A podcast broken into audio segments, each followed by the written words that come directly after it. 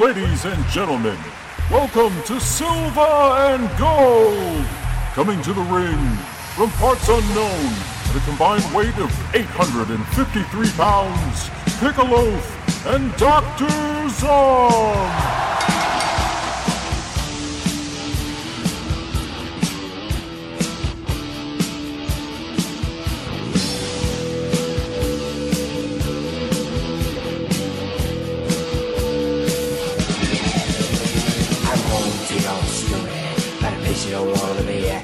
This ain't no home sweet home, it's a home sweet misery. We knew when we got here, they tried to pull us away, but when they see us walk down the street, they ran the other way. Let's free Atlanta, D A. Let's free in the whole U S A. Let's free Nancy and I. The further down the block you went, the better it got. Oh, baby, Silver and Gold is back after a little bit of a hiatus. This is The Loaf, and with me, Doctor Zahn. Hi, guys. Uh, this week, we are doing two movies that are not really like each other at all. We're doing Jean-Luc Godard's Pierrot le Fou and uh, Fred, Fred the Hammer in, should I say it, Boss Nigger. We'll say it at least once. Um, from nineteen seventy-five, so get into those soon. Um, how have you been, sir? I am afflicted with uh, the poison ivy curse, oh, and yeah. That's why we're kind of late getting the show out. Uh, just uh, strung out on tons of Benadryl, which uh, um, I've mentioned before. Uh, you know, they always talk about um, oxycodone and stuff being the hillbilly heroin. Well, mm. Benadryl is the even hillbillier cheap uh, heroin, because you don't want to do anything and just sit around in a fog and itch. I saw uh, a um, a video of a yes. guy. He's like um, I don't know some. He's got he's retired, but kind of just still does like outdoor research. Mm-hmm. And he was showing how first he showed how poison ivy works, right? And that it's with the oil that that comes yeah. off of it. But he had. He it, the the name of the video was like the way to prevent it entirely, and I was like, oh, he must have some crazy thing. He's like, nope, you got to use soap and a washcloth, and you have to do it within a couple hours of when you think you're exposed, uh-huh. but you have to really like be mindful of scrubbing because it will spread. And it's like he showed it because he did um what did he compare it to? It was like uh, grease from a tractor. Uh-huh. Because he put that on his hands, and he just he was just showing how easy it is to get it somewhere else. Um, but yeah, so he said no matter because you can just it'll stay on your hands. So even if you wear long sleeves, you can still just scratch later. Yeah. So yeah, and he just you can get it off your clothes. You can see that's the thing. I can get it off my dogs if they yeah. if they get it on their fur and ah. uh, and and I posted some pictures, and it looks like I have severe burns. It looked bad. Yeah, it's and, and those pictures weren't as bad. Didn't look as bad as what it actually was. I mean, it, it was actually worse. So I, you know, got a shot and got some steroids. So now I'm going to be like a like a Lex Luger. There you go. Well, you know. But I mean, other than that, it's just I I, I called out work one t- one day uh, just because that was it was just so miserable. I, yeah. I was like, there's no way, because I would just constantly have to get up and go in the bathroom, and they have this cleansing soap and calamine lotion. I mean, just put tons and tons of stuff on it. You oh, just fuck. I just have to wait it out. You know, that sucks. Yeah, it's it's a big suck sandwich. Yeah. Well, I'm I'm finally done moving. Yay! Um, not quite done unpacking, but I'm finally done moving, and uh, that's I don't really have anything else really going on. Uh, you know, want to get into um, the list of um, things you shouldn't do when you're podcasting? Maybe later. Okay. Uh, yeah. All right, because I wanted to, I had a few of them that we have that yes, I came up with some like, good advice for yeah. new podcasters. Yeah. Um. Quit. No, it's don't uh, even start it up. No, it, it, it's it's it's been a boring couple of weeks. Nothing, nothing. All sometimes that that's not bad. No, no, yeah. There's been no drama, at least I guess. Yeah. Um, I just new... see, like I was getting hit with uh, like I, I went to the dentist and then I had to, you know, go and get a tooth, you know, uh, a small cavity filled. So that was money. And then, you know, it just seemed like every time I turned around here recently, it was like, you know, paying out for this and that. And I was like, Jesus fucking Christ. And I got, I'm putting a new shower in my bathroom and that's, you know, a lot. Yeah. Can't get ahead. Can't, well, can't get any head. Then you get, then you just die alone. Yeah, no. Yeah. Cool. What have you been watching? Well, I don't have a lot, um, which is uh, I have quite a bit. um, I do, but there's some, you know, I re- rewatches. When when I was uh, just laying around with the poison, I, that one night I watched like four movies in a row plus baseball. Um, twenty fifteen's Survivor, uh, directed by James McTeague. James, don't ever do that in podcasting. Um, James McTeague, uh, and this stars. Um, Wait a minute. It says star, stars Patty Wallace, Parker Sawyers, and Bashar Rahal. Ooh. But I, I'm pretty sure that um, Pierce Brosnan and Mila Jovovich were the stars. So I don't know what that was. It, it's all right. It's just a, a, a medium uh, kind of thriller. Nothing great. Uh, how did he do do? Computer. I watched uh, nineteen sixty-three's The Servant um, with Dirk Bogarde. This was directed by Josef uh, Losey or Josef Losey, uh, and it stars Dirk Bogarde, Sarah Miles, and who was the other dude in this? James Fox and uh, um, Jimmy Fox. It's pretty good. It um, like a rich kind of. Uh, kind of a spoiled rich guy hires Dirk Bogarde to be his manservant. And, um, you know, he's like really enthusiastic. That's his, he, he's like Higgins from, uh, Magnum P I, but is he, but is he? And so there's like some agendas going on there and some weird stuff, but, uh, I like the Dirk, Dirk Bogarde movies pretty good. And it has some, um, undertones of, well, I don't want to go into it. If you want to watch it, mm-hmm. you'll, you'll see.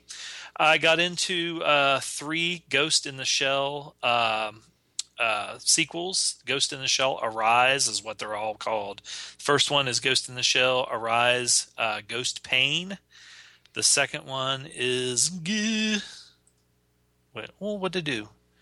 Hardy hard. This is professionalism.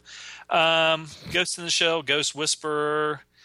And Ghost in the Shell, Ghost Tears. They're all on Netflix.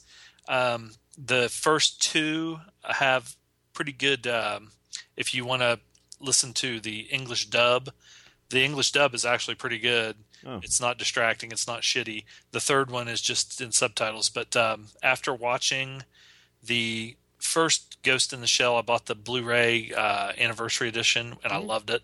Um And El Goro told me to watch the Ghost in the Shell two, which I haven't, but I found these. So, you know, I like the stories. They're good. It's good animation and uh, good shit.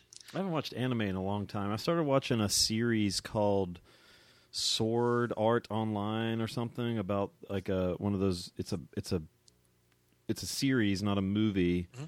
about um, a online. Uh, role-playing game that people get they, it's it's like a virtual reality online role-playing game and the people get stuck in it. Ew. And they have to like basically get to the end of the game to leave, and the, the belief of everybody in the game is that if you die, like it makes you die in real life. Huh. Um, so that's pretty interesting. It's on Netflix. It's on Netflix also. My friends at work were telling me they're they're into anime, and I guess there is like an anime network. Um, you know, I think it's free. Crunchyroll. Crunchyroll? Yeah. I never heard of that. You can get it on uh, Apple T V or Roku mm. or whatever, yeah. I have that. Um, well, well, the one thing, they, they're telling me different ones to watch, but since I like Ghost in the Shell, I was looking just uh, at stuff that that company made, you know, figuring, mm-hmm. and, and there's several different ones. But there's, so, there's a lot of access to that stuff, so it, it's just like a huge... you know, pile to jump into. So right. I'm just going to kind of do it while I can. I uh, watched a really good, uh, interesting movie uh, by David Zellner and written by David and Nathan Zellner called Kamiko, the Treasure Hunter. And uh, this stars the, um, uh, is it Rinko Kikuchi, who played uh, Mako in Pacific Rim. Uh, and just... the concept, what caught me, I didn't even know it was her until after I watched the movie. Mm-hmm. Um, but the concept of the, it's based on a true story. Um, a woman who kind of had a uh, nothing happening, kind of a dead end job in Japan. Um, she kind of sees herself as a treasure hunter, titular treasure hunter. Mm-hmm. And she finds a V H S tape of the movie Fargo. Mm-hmm. And when Steve Buscemi is hiding the Uh, money that they stole or mm-hmm. for the kidnapping in the snow, she plans out this intricate thing to go find that money and go to America. And, you know, and apparently it's a woman actually did this, and, but it's a good movie. I really liked it. It, it was on, the poster uh, looked pretty cool. So I've seen it floating around. Well, it was, it was like a ninety-nine cent rental, I think, on uh iTunes maybe yeah. a few weeks ago. I watched forty-seven Ronin again with Keanu, and also that stars the chick that played Mako, and uh, she I plays to, the the I witch. See that one? I liked it, and and I even did you know some research on it, and you know people gave it a lot of shit because they took the story and made like a fan. Uh, it still has the same story, but it's got a lot of fantasy elements, right? And you know the fact that they throw Keanu Reeves in there, but they actually said his character was based on a real guy. Uh, who was the first British guy to ever become a samurai. I think I can't remember what his name is. It's on IMDb, the trivia. Uh, but I, re- I liked it. There's people that hate it, and you know I've watched it several times. I it's I like the visual and everything. And there's not much I hate in movies anymore. Yeah. Now you know, that, there are exceptions to that, as I will discuss of movies I watched this week. Watched twenty fourteen's I Am Evel Knievel. This is a documentary uh, that is on uh, iTunes, and it's pretty good. Um, just goes through his life, and uh, I, you know, I've heard for years that they were going to make a, a biopic of him with uh, Matthew McConaughey. Well, Matthew McConaughey is actually in this, and um, is like a talking head, and um, he's getting ready. He, I guess, hung out with Awful Knawful uh, for a while, and uh, but it's it's it's fun. I mean, he was just a fucking interesting, crazy dude, and got into some shit uh, uh, several times. And they have like lots of footage of his uh, motorcycle jumps and crashes, and some of the stuntmen st- or uh, stunt shows that he did, which just crazy shit. Mm-hmm. Uh, watched nineteen fifty-eight's Teacher's Pet. Uh, starring Clark Gable and Doris Day, Gig Young, and Mamie Van Doren. Gig, gig. And uh, this one was good. And, uh, you know, Doris Day was pretty fucking sexy, but she was, uh, but I'm telling you what, Mamie Van Doren was really sexy. And uh, Clark Gable, it, it's, it was on, uh, I think, on uh, Comcast In Demand for free. So, you know, when I was sitting there, I found more shit to watch on there than I find on Netflix. So, mm-hmm. I'm uh, like that with YouTube lately. Yeah. Netflix is just, I don't know, man. It's hard. I, I just find myself looking and never can really settle down and find anything. I'm looking up pictures of Mamie Van Doren. Yeah, she was pretty hot, and she there, did like there a, she is when she's old with a see-through shirt on. Yeah, yeah. She she she carried on the sex symbol thing into her like her seventies or something. uh, this one is um, nineteen seventy-nine's Wanda Nevada, uh, directed by Peter Fonda, starring Peter Fonda and a very young Brooke Shields.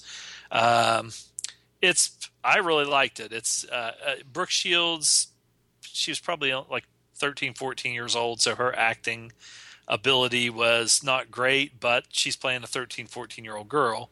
Um, it's a it's a good one, and it, and it's uh, I think the only movie that Peter Fonda and Henry Fonda were in together, and that one was also on Comcast In Demand for free. Uh, did it? Did it? Seems Like Old Times from nineteen eighty. This is a Neil Simon written movie with Goldie Hawn, Chevy Chase, Charles Grodin. It's pretty funny. It has some uh, stereotypical, uh, I don't know if I should say stereotypical racist uh, characters in it, but sort of does. That's one of the movies we're talking about this week. It was, it was fun. I thought it was kind of funny, you know. Uh, yeah, exactly. Um, uh, got in a sleaze hole with uh, Snapdragon. Uh, which stars Stephen Bauer and uh, very hot young Pamela Anderson, who gets very naked. Uh, this is a, uh, a psychological thriller, mm-hmm. and uh, it's it's like one of the first, other than Bar. I think this one and Barbed Wire were the you know first movies that Pamela Anderson was in, and this was before she got like kind of gross. She was still young and looked good, and her boobs looked good, and everything looked good. No, no um, plastic surgery yet. This I mean, one, well, boobs, she might have had her face. boobs done, but they weren't like so blown up that they look stupid. Yeah. This one is a real good one and uh, kind of a gem that I found. Uh, it's called J W Coupe from nineteen seventy-one, directed and written by Cliff Robertson and starring Cliff Robertson, Geraldine Page. Uh, it's a rodeo movie. Uh, there was a, a few of those. There was one with uh, Steve McQueen and Joe Don Baker called Junior Bonner, and uh, I know. Um, James Coburn had one, and then um, there was one with Richard Widmark and Frederick Forrest. But this one's good because it's just kind of like a an Americana kind of a movie. This um, rodeo rider, Cliff Robertson, gets out of prison, and then he's hitchhiking across you know the country to different rodeos, meeting hitchhikers and riding in you know with different people. It's almost like a two lane blacktop kind of movie. Mm. I really liked it. Uh, but doo doo doo. That's a musical interlude there. You shouldn't do that if you start podcasting. Um, uh, uh, two thousand five's Capote uh, with Philip Seymour Hoffman. We've talked about that before. It's really yeah. good. Um, so won't go into that one too much again.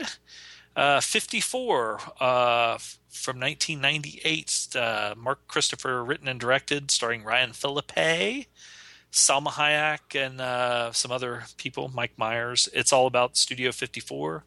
It's pretty good. I mean, it's it, what a, I mean, Jesus Christ, this craziness, you know, lots yeah. of cocaine, lots of fucking.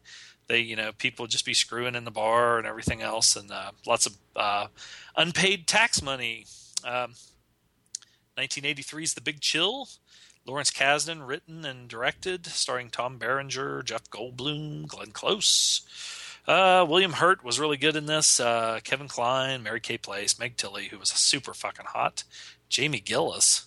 Oh, well, Jane, that's James Gillis. Uh, that's not the porn star because he played the preacher. I like this movie. Some people hate it because they said it was you know a yuppie movie, but uh, the whole um, funeral thing. It's based around a funeral. Uh, Kevin Costner's actually, and he got cut out of the whole movie. You only see his wrists. Nice. Um, he, you know, and just a bunch of friends getting together and dealing with, you know, the loss of a friend and everything.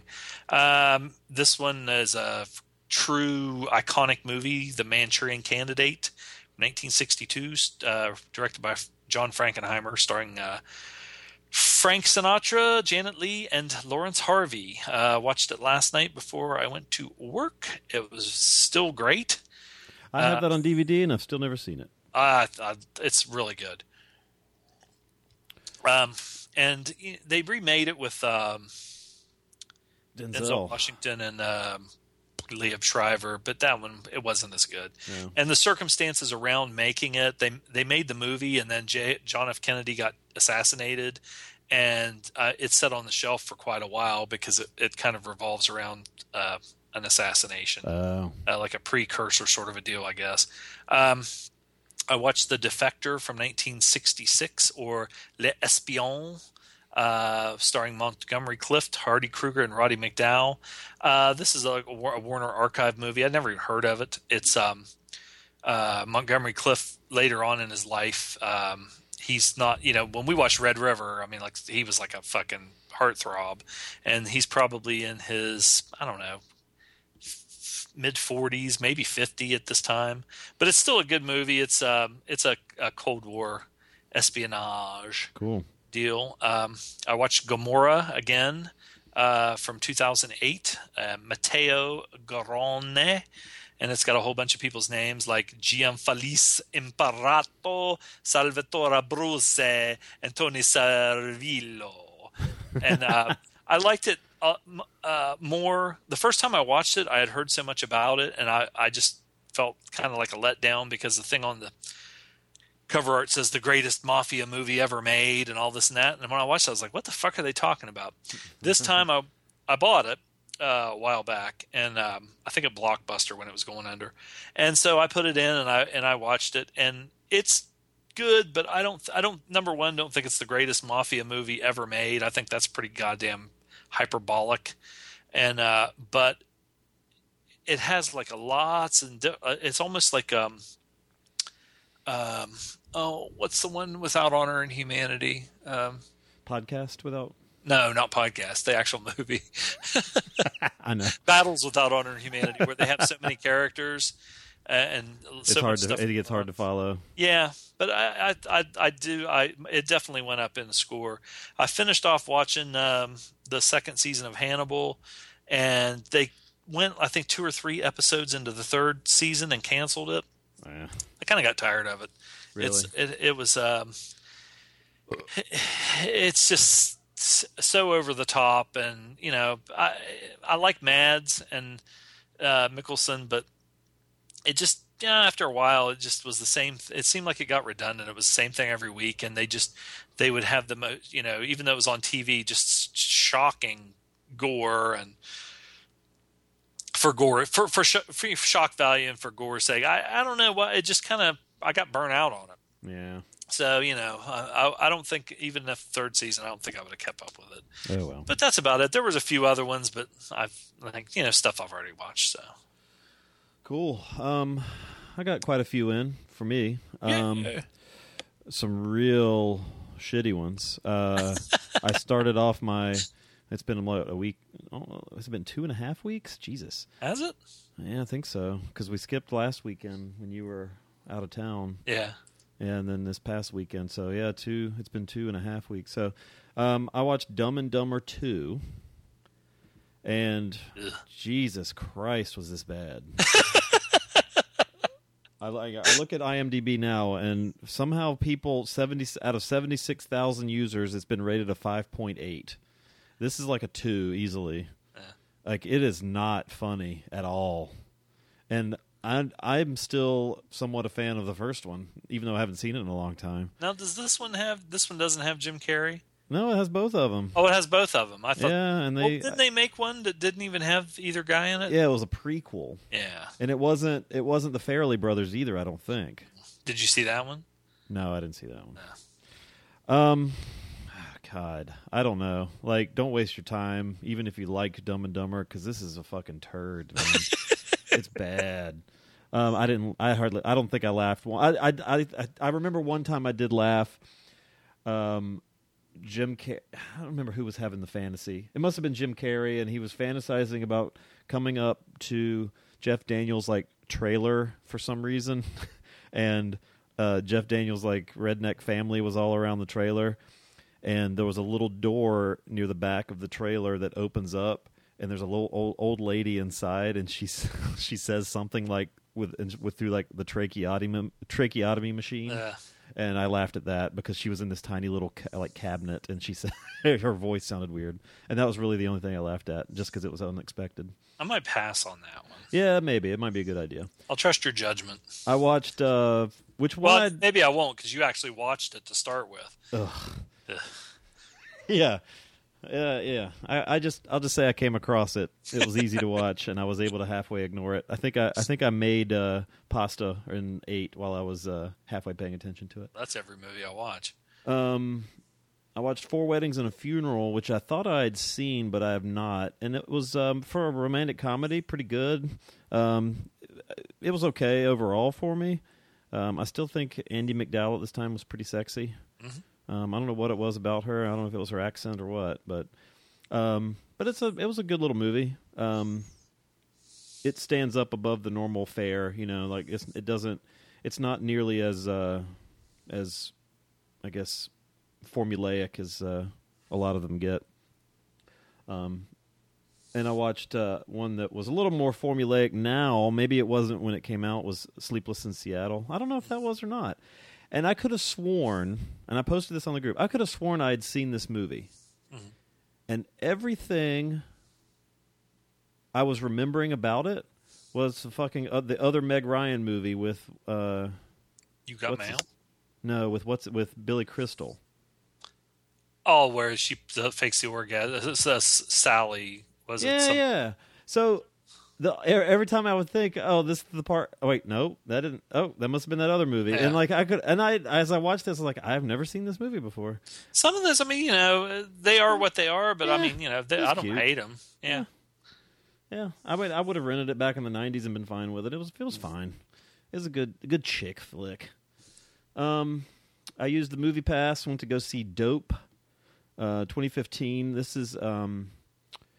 A movie about three kids who, it's a South Central L A kind of story, and I thought it was going to be set in the early nineties, but it's actually set present day, and the kids in it are just obsessed with the early nineties.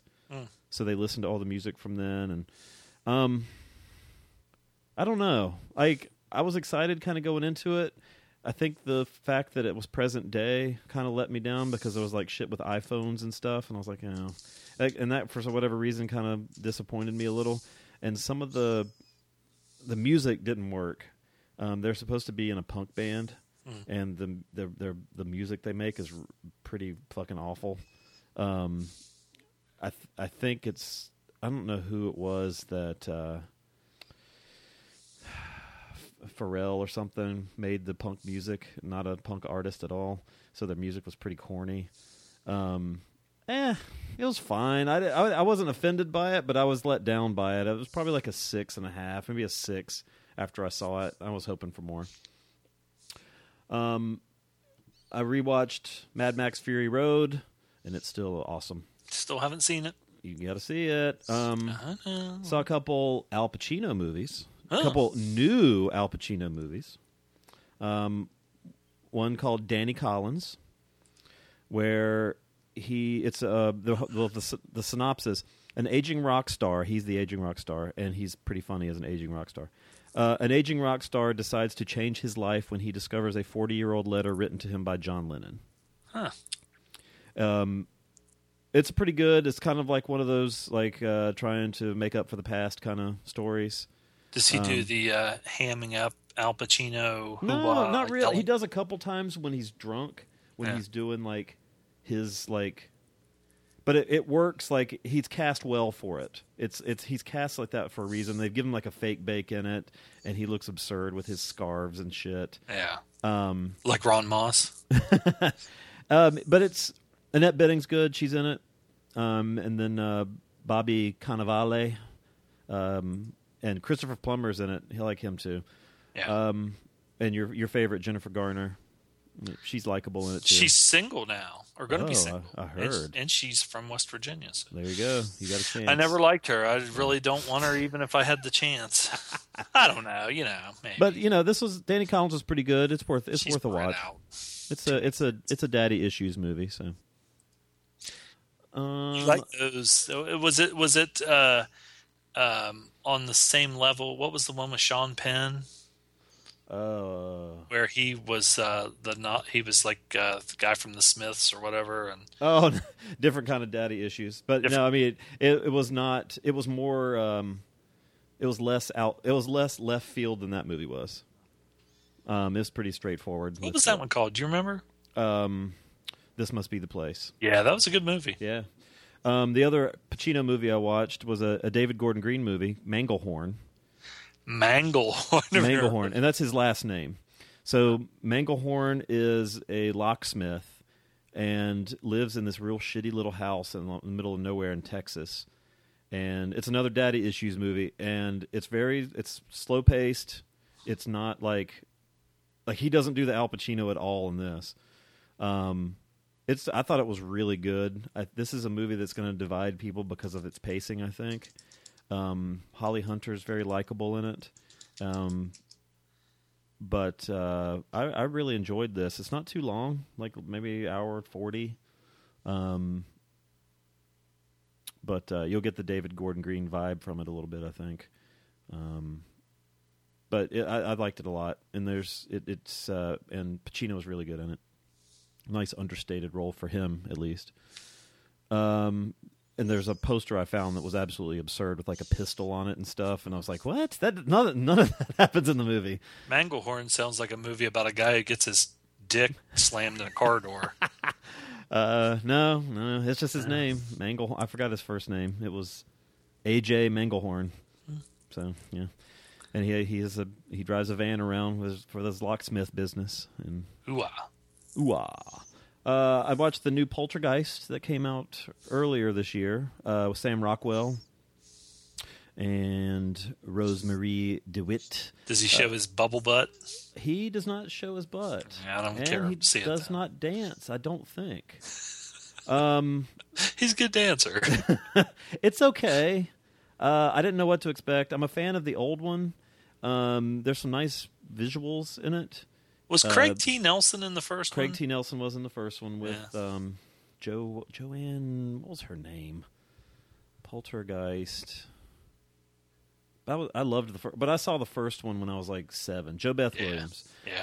Um, she was in The Big Chill. The the guy I really like. What is his name? Jared Harris. Hmm. Um, you'd recognize him if you saw him. He was in uh, one of the new Sherlock movies. Mm. Um, and he was in he's been he was in Mad Men, but he plays the like the little old lady house clean cleaning kind oh, yeah, of yeah. thing. Um, but he's not he doesn't do that like quirky kind of thing. In this one, he's he is on those like, one of those ghost hunter shows, mm. and they call him for help. And but it, it sounds like it's going to be a comedy. It's not, but it, it has its funny moments just because Poltergeist kind of lends itself to that sometimes. But it's I'd say like the imagery itself is probably scarier than the first one, and this one kind of moves along faster than the first one because once the shit starts happening, it really starts happening. But I mean, it was okay. I mean, it was probably better than I thought it was going to be. I thought I was going to hate it, but eh, it's like a six. Um, let's see. One that was really terrible was The Wedding Ringer. Uh, Kevin Hart and Josh Gad. It's just like you're watching like these these comedies trying to cheer yourself up, and all of them suck. Oh so my god! I am and... almost. I'm about to give up on. Modern on new comedies. Like I cannot find one that's worth a shit, and I didn't think this one was going to be worth a shit. I didn't think Dumb and Dumber was either. I just came across it, mm-hmm. quote unquote, and decided to watch it. And it's funny, I had somebody else watch Get Hard uh, at work and tell me about it, and it was like pretty much sounds like the same fucking story as this. Yeah. So The Wedding Ringer is like this like socially awkward guy that hires um, Kevin Hart, who runs a business where he pretends to be your best man. Um, I've because, seen it. I, I actually watched that turd. Oh, you've seen The Wedding Ringer? Yeah, yeah, yeah. I don't. Yeah, I did. Yeah, the highlight of the movie Kevin was Hart movie with uh, Ice Cube too. I can't remember what that was called. The Ride Along. Oh, I forgot that I watched twenty-one Jump Street. I almost didn't write that down. Another fucking turd. That had a, cheered you up, didn't it? If you didn't say Ice Cube, I would have forgotten. But I didn't hate. I, I hated that movie too. So uh, Wedding Ringer sucked. twenty-one Jump Street sucked. Um, I'm going to get the other suck out of the way. It was Spy. No, I got two more. Spy, the new Melissa McCarthy movie. Ugh. Okay, like I'm, I, I don't know why people love this movie so much. This is getting good reviews, and everybody's excited about this Paul Feig, Feig guy that's gonna he's gonna direct Ghostbusters, the new Ghostbusters with Melissa McCarthy. And Jesus Christ, I, did, I laughed like once in this thing, and it was is when her Jude boss Law in that? Jude Law is in it. Yeah, he plays yeah. a spy, and uh, I'll tell you who's funny. Um, Statham is in it, and he's funny. Mm. He he's very, he's got a very foul mouth. Um, I don't I don't I'm not on the Melissa McCarthy train. I don't think she's funny. This movie was not good for me. Wasn't she the one? Was she the one that shit in the sink? And yeah, that, uh, and Bridesmaid. Yeah, the same. Okay, that guy directed that movie too. Yeah. So I'm not excited about Ghostbusters because of their two ties to it. Honestly. Um. I don't know. I laughed at a joke about pink eye only because it sounded like something I would yell at somebody at work because people come to work sick all the fucking time and get other people sick. Um, and the other turd I watched today was Grown Ups two, which is a fucking brutal. Ugh, Jesus, uh, you are a fucking glutton for punishment. And I watched I, the first this. one sucked. The first one was terrible. This one was worse. Um, I la- I watched this one because um, Uh, the Frost Giant posted this morning that Netflix thinks that he likes Adam Sandler movies all of a sudden. So I made a Grown Ups two joke, and then I decided to watch it just to see how bad it was. And um, I'll tell you, um, the funniest part of this movie was Shaquille O'Neal. He plays a cop in it, and his fucking faces. Like, he's the only funny part of this movie. And it's so bad. I was laughing at, like, through it. I would, I would just pause it, and I would laugh at how fucking terrible it was. Uh, um, my friend went to a golf tournament uh, at the Greenbrier, and Shaq was there, and apparently his golfing skills are not uh, great. Shaquille O'Neal's a funny guy. Um, but there's a funny story, if you look it up, of uh, uh, Adam Sandler was on Conan O'Brien once, and he was talking about they must have been on the set of this and said they were all playing basketball and Shaquille O'Neal needed to go take a shower. And that's when he decided, he's like, I've got to see Shaquille O'Neal's penis. So yeah. he, did you, have you heard this story? No. Huh. And he sneaks down. He's like, so here I go. I'm going in. I'm, I hear the shower running. I'm going to go in to see uh, Shaq's penis. And then I bump into, he's like, this, the bodyguard. And he's like, he's huge. He's muscular. He, you know, he's got one eye. And he's like, oh, I'm sorry. I, I was just trying to see Shaq's penis. Jesus. And he said he leaves and he comes back. Uh, he comes to Shaq later and he's like, he knew he knew the security guard had said something. And when he walks up to Shaq, he's like, oh, Shaq, I got to talk to you about something. Uh, and um, I, I ran into your security guard. And Shaq says, that wasn't my security guard. That was my dick. So uh, that must have been on the set. Must be a burden. um, let's see. I watched a couple Ethan Hawke movies. Um, The Purge uh, from whenever that was. It was pretty good. I didn't even know he was in that. I thought that was like a known name. Like people... He was in the second one. No, wait, was he in the second one? I don't no, know if he was in Ethan the... Hawke wasn't. No, yeah, he was in the first one. Yeah, um, it was all right. You know, um, it was fine. And then I watched Predestination, which I had never heard of, and it's a time traveling movie, which I'm a kind of a sucker for, and it's a little confusing, but it wraps it up pretty well, I thought. Um, I think it's Australian, but I'm not sure. It takes place in the United States, and um. He carries this, like, I don't know if it's a violin case or what, and that's like his time machine. Mm. And he's a, I think he's based in the eighties, but he's jumping around. He's a temporal agent. He works for some kind of government agency. Um, it's not a, it's not an action movie. It's kind of a, maybe a thriller of sorts, or maybe it's more of a like a drama or a mystery or something. It's it's it's interesting. It's worth checking out. Um, I watched Lucy, which was okay. Luc Besson movie with uh, Scarlett. Kind of got it really got out there. I mean, it. Yeah, yeah, it did. And I, are they going to make a second one? That's what they say. That's. I don't know what the I, hell they're going to do. I don't know. Yeah, it. And the guy, what was what was that guy's name? Min Min Sik Choi is in it. Yeah, he's he's the guy from Old Boy and the really gross guy from I Saw the Devil. Yeah. I like um, him, though. He's good. Yeah, he was He was good in this, too. Uh, but Lucy, it was okay. Um, I liked her with the pistols and stuff, and then it got, it got a little tired after a while. Yeah. Um, I watched a really shitty one called Blood Rage. Shitty. It was kind of shitty good.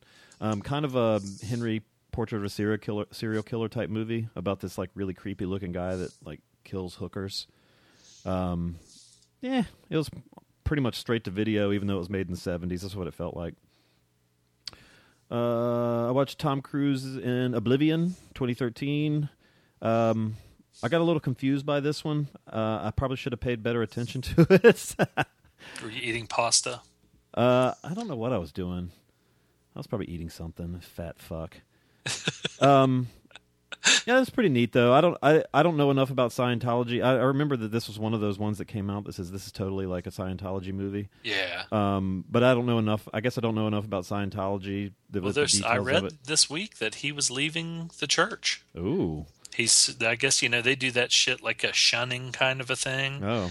Uh. And um, he said he was tired of you know being told when he could or couldn't see his daughter and oh, wow. uh, you know they're really controlling about that shit. Huh. So whatever um, the whole I think that whole thing's going down the tubes after they've been they've been so exposed lately. Yeah, with all but their the shit. You know I I don't I, like I said I don't know enough about like the details of the faith or whatever it is yeah. to know like to to see to feel like I was being yeah you know, advertised. That's the way I to. felt when I watched it. It just seemed like a good yeah. science. Yeah, it was it was very it was very nice looking. Um, whoever the chick was that played his, played the like the astronaut lady was really hot. Mm. I don't know who who what was her name. Olga Kurylenko. Kurylenko, yeah. Oh, she's gorgeous. Uh, Love her. Um, but yeah, Oblivion's cool. I liked it. Um, I rewatched Terminator Salvation, the Christian Bale one. Yeah. Um, and Sam Worthington. And, okay, the first time I saw this, saw it with the father-in-law, and uh, he didn't really dig it at all. mm-hmm. which made, you know, sometimes when you see a movie and you're with somebody that just fucking just, yeah, their perception rubs off on you. Yeah. So it's like when after I left, I was like, yeah, you know what? Meh, that movie was kind of, uh, I watched it this time and I liked it a lot better. Um, yeah. Not I a great. Revisit that. It was on T V because the new one came out. Yeah. So they've, they've been showing it. It wasn't a great movie, but it wasn't bad. I'm a sucker for Terminator. Oh, I, I, I rewatched the old Terminator, the eighty-four one, which is still pretty great. I like um, watching Christian Bale movies, but because I, I mean, I think he's good, but I, I become obsessed with watching his mouth because there's that, that, that whatever's the deal with his teeth kind of thing he does. Yeah, yeah. Um, uh, the, you know, it's a it's a fine movie, uh, and you get to see a little bit of uh, Michael Ironside in it, so that's all right. Hmm. Um, and then I went to go see the new Terminator Genesis. Now, now, let's so, hear it. Everybody. So everybody was like saying, Spy is awesome. Go see Spy. Well, Spy sucked dick. Everybody says, Terminator sucks. Terminator Genesis sucks dick. Don't go see Terminator. And I saw it, and I was like, you know what? This might even be better than Salvation. Definitely was, better than Spy. Oh, my God. The fucking, like, the almost shot on video prostitute murder movie was better than Spy. um... I, you know what? I had, compl- I was completely fine with this. Yeah. Um, the special effects looked really nice. They do some cool stuff near the beginning uh, because part of it takes place in nineteen eighty-four. Um, the guy that plays John, Con- no, um, Kyle Reese is not very good at all. Mm. He's a block of wood. He's no Michael Biehn. No. The Kyle Reese in the first movie was way better. Uh, Emilia Clarke, um, I found myself giving uh, Gron- Gronky and I went, and I kept giving Gronky the Arnold, the Terminator thumbs up every time she would run, and her cleavage would jiggle around. oh, oh. Um, it's a P G thirteen movie, so know that going in. Arnold is good. Um, they they explain well why he's aged. Um, is he pretty funny? He's funny because he does that like. I don't know if you remember in the second one, there was like a an extra thing they never put in the theatrical cut of him like learning how to smile. Um, uh, he he does that like three times in this, and it looks really funny because he you know he he he's still learning how to like be emotional, I guess, mm. and um, so he'll like smile when he says something smart, and like it looks really really awkward. It's funny. He like they got the big oh, oh those big teeth. Yeah, yeah. Um, but you know what? I I enjoyed this. I didn't really like the end of it. They've definitely made room for more. I'll say that. Um, yeah, it was fine. You know, oh, I didn't. I, I did not hate it at all. Probably like a seven. Um, and then I watched Inside Out. Went back to the theater yesterday. I watched the new Pixar movie, and this was really good. Um, this is a. Uh, It takes place inside a little girl's head, and it's like the five major emotions of joy, disgust, sadness, anger, and fear. And they have a it's really cute the way they've done it, like very, um, very, like, very creative. They have I like feel con- all of those every time we podcast. Yeah, they have a control panel, and at, whoever is steering the control panel is the guiding emotion for what the little girl's experiencing at the moment. Um, But it was well done. It's touching at times. It's a good little movie. Um, it's best best Pixar I've seen in quite a while. So um, I enjoyed it. I'd, I'd, I'd, I'd probably buy this one. It's like uh, it says from the creators of Up. I don't know who if the writers are the same or what, but Up was probably the last Pixar movie that I saw that I really loved. So, um, but this one's really good.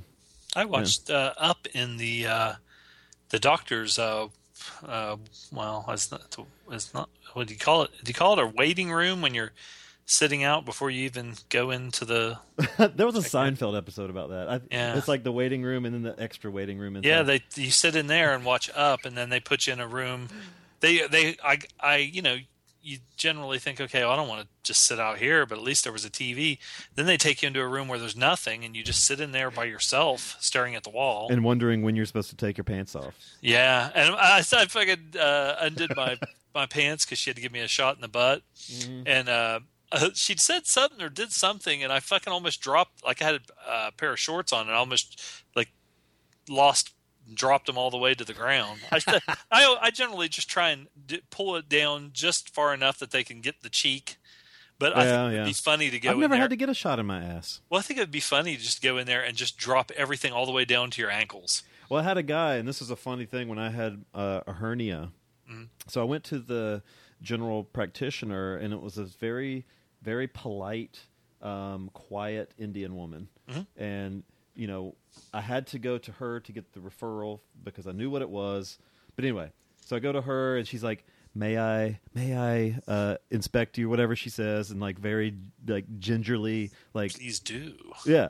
And um, so that was that experience. And then when I go to see the surgeon, I'm standing there in my underwear, and he rolls his desk chair right up in front of me, so his he's face level with my dick, and just says, "All right, drop him."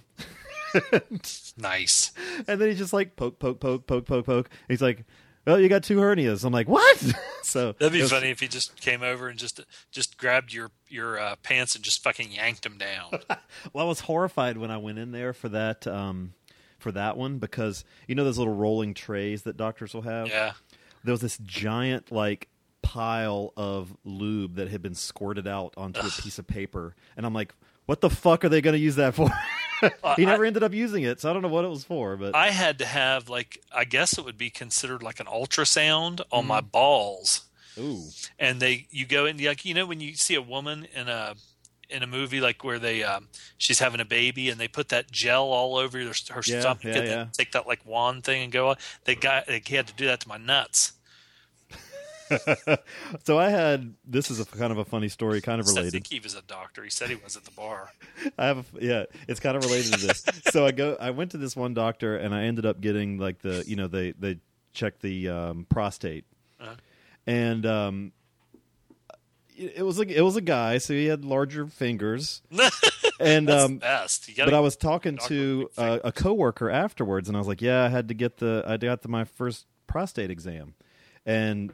He's like, he's like, yeah, those are pretty annoying. I was like, well, that's like the worst part wasn't the exam. It was the fact that he like wiped my butt afterwards. And he, the guy, my coworker's like, he wiped your ass. I'm like, wait, they're not supposed to do that. I would think that they would just like maybe hand you something and say, okay, you know. Yeah, he he kind of wiped up the lube for me a little bit. And then, and then after my coworker said that, I was like, wait. What just sure. happened? It's like, wait a minute, that doesn't feel like toilet paper. That feels like a tongue. So, yeah. Well, he whatever. Was, he was one of those, like, holistic-y type doctors anyway. You got to, so. you know, especially the older you get, you're, you you just might as well. Yeah, who gives a fuck? Yeah, I'd rather have that than be, you know, have prostate cancer and not yeah. know it or something. Uh, cool, that's all I watched, and... It's been a while since I had a prostate exam, so maybe it's time I go back. I'll find a woman doctor this time. I do. I, I get to do the colonoscopy uh, oh, starting fuck. next year. I'm gonna have to find one because I know that they have like another way to do it where it's more. It works more like an ultrasound, mm-hmm. where and so instead of like the camera on the on the stick, it's a. Or well, I the, want them to stick something on my butt. Oh, okay. Never mind. You know, I want to. I want the full meal deal with fries and a large drink. Yeah. All right, let's take a break, and uh, we'll come back. Let's just go in chronological. We'll, uh, I hope I'm saying it right. We'll come back and review Pierrot le Fou, or Pierrot the Madman. We'll be right back.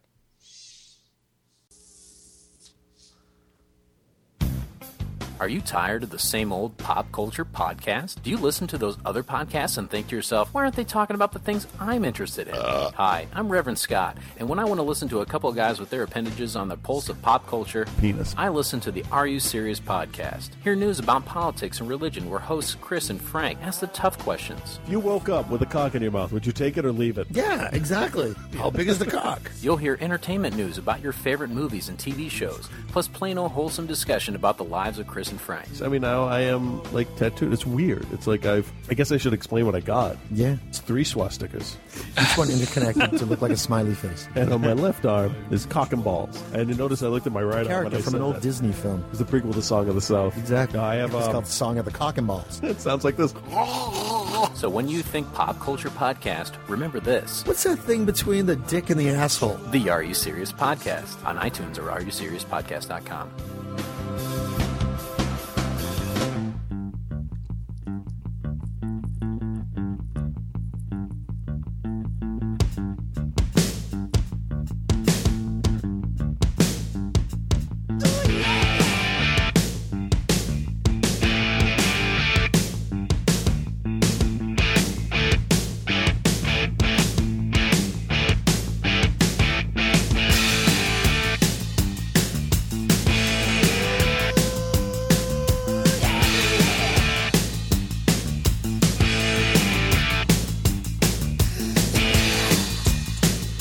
hurry up and sing, asshole.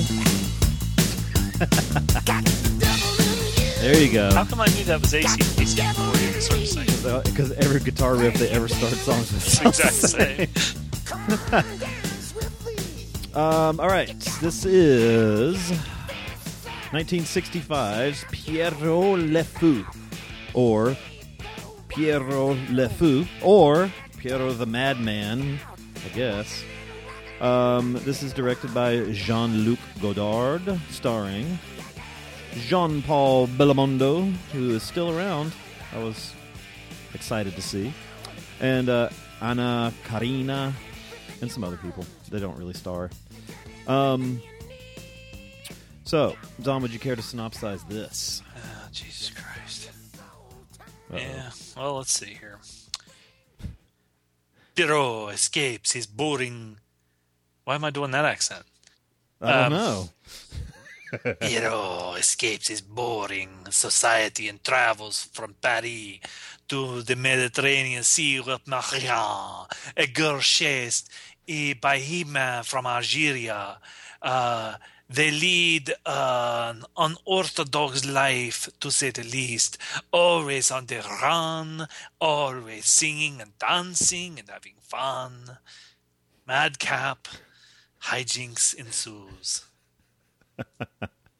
So uh, as I'm watching, I've never seen this one. Now Godard is he was he was one of the forerunners of the French New Wave in maybe the late fifties, definitely into the sixties. Um, this is let's see. I guess starting with well, Breathless. That was nineteen sixty. That was earlier than I thought. Um, so Godard was kind of. He was of a movement that was kind of redefining the structure of film in general, and he came from a group of um, of cr- uh, film critics and was taking like tropes of, I guess, genre films of the time and like putting this kind of at that at that point modern spin on them. And what this movie Pierrot le Fou feel ends up feeling like is like a culmination of all of that kind of thing. And I've not seen anything of his after this. Um, so I th- think this kind of started a new... Wait, maybe I have. Let me see. Alphaville. Uh, did he did you see that? Did No, I didn't see Alphaville. Mm. What did he... Did he do the... Uh, no, that was somebody else. Film Like Any Other, Sympathy for the Devil, documentary. Yeah, it's probably Rolling Stone. Maybe, I don't know. He directed that? I don't know. Um, no, I don't know that I've seen anything else of his. So, um, but what you have, as you said, this you have a uh, a guy living his life in France. He seems a little bored, um, and then you have this exciting young babysitter who he runs away with, and it becomes like a a Bonnie and Clyde type story, but very, very stylized. Very, very. Um, Very, very stylized. And I was watching this. I had not seen this. As I was watching this, I was really wondering if this was going to totally miss you or be something you were into. Uh-oh. Maybe you should go first just in well, case. Well, okay, here's the deal. People, listen up. Because I'll say this. Uh, I, I, I quite dug this because I liked what he was doing, right. Even though I didn't follow everything right. that was going on.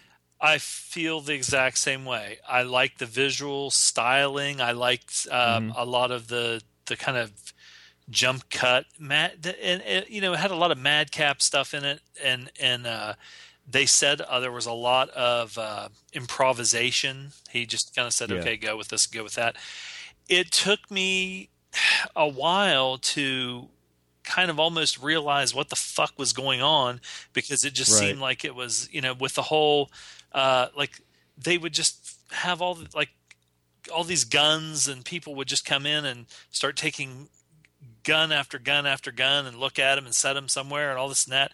Uh, there was a scene where she's just like walking around an apartment and you look over and there's this dead body with scissors stuck in the back of its neck.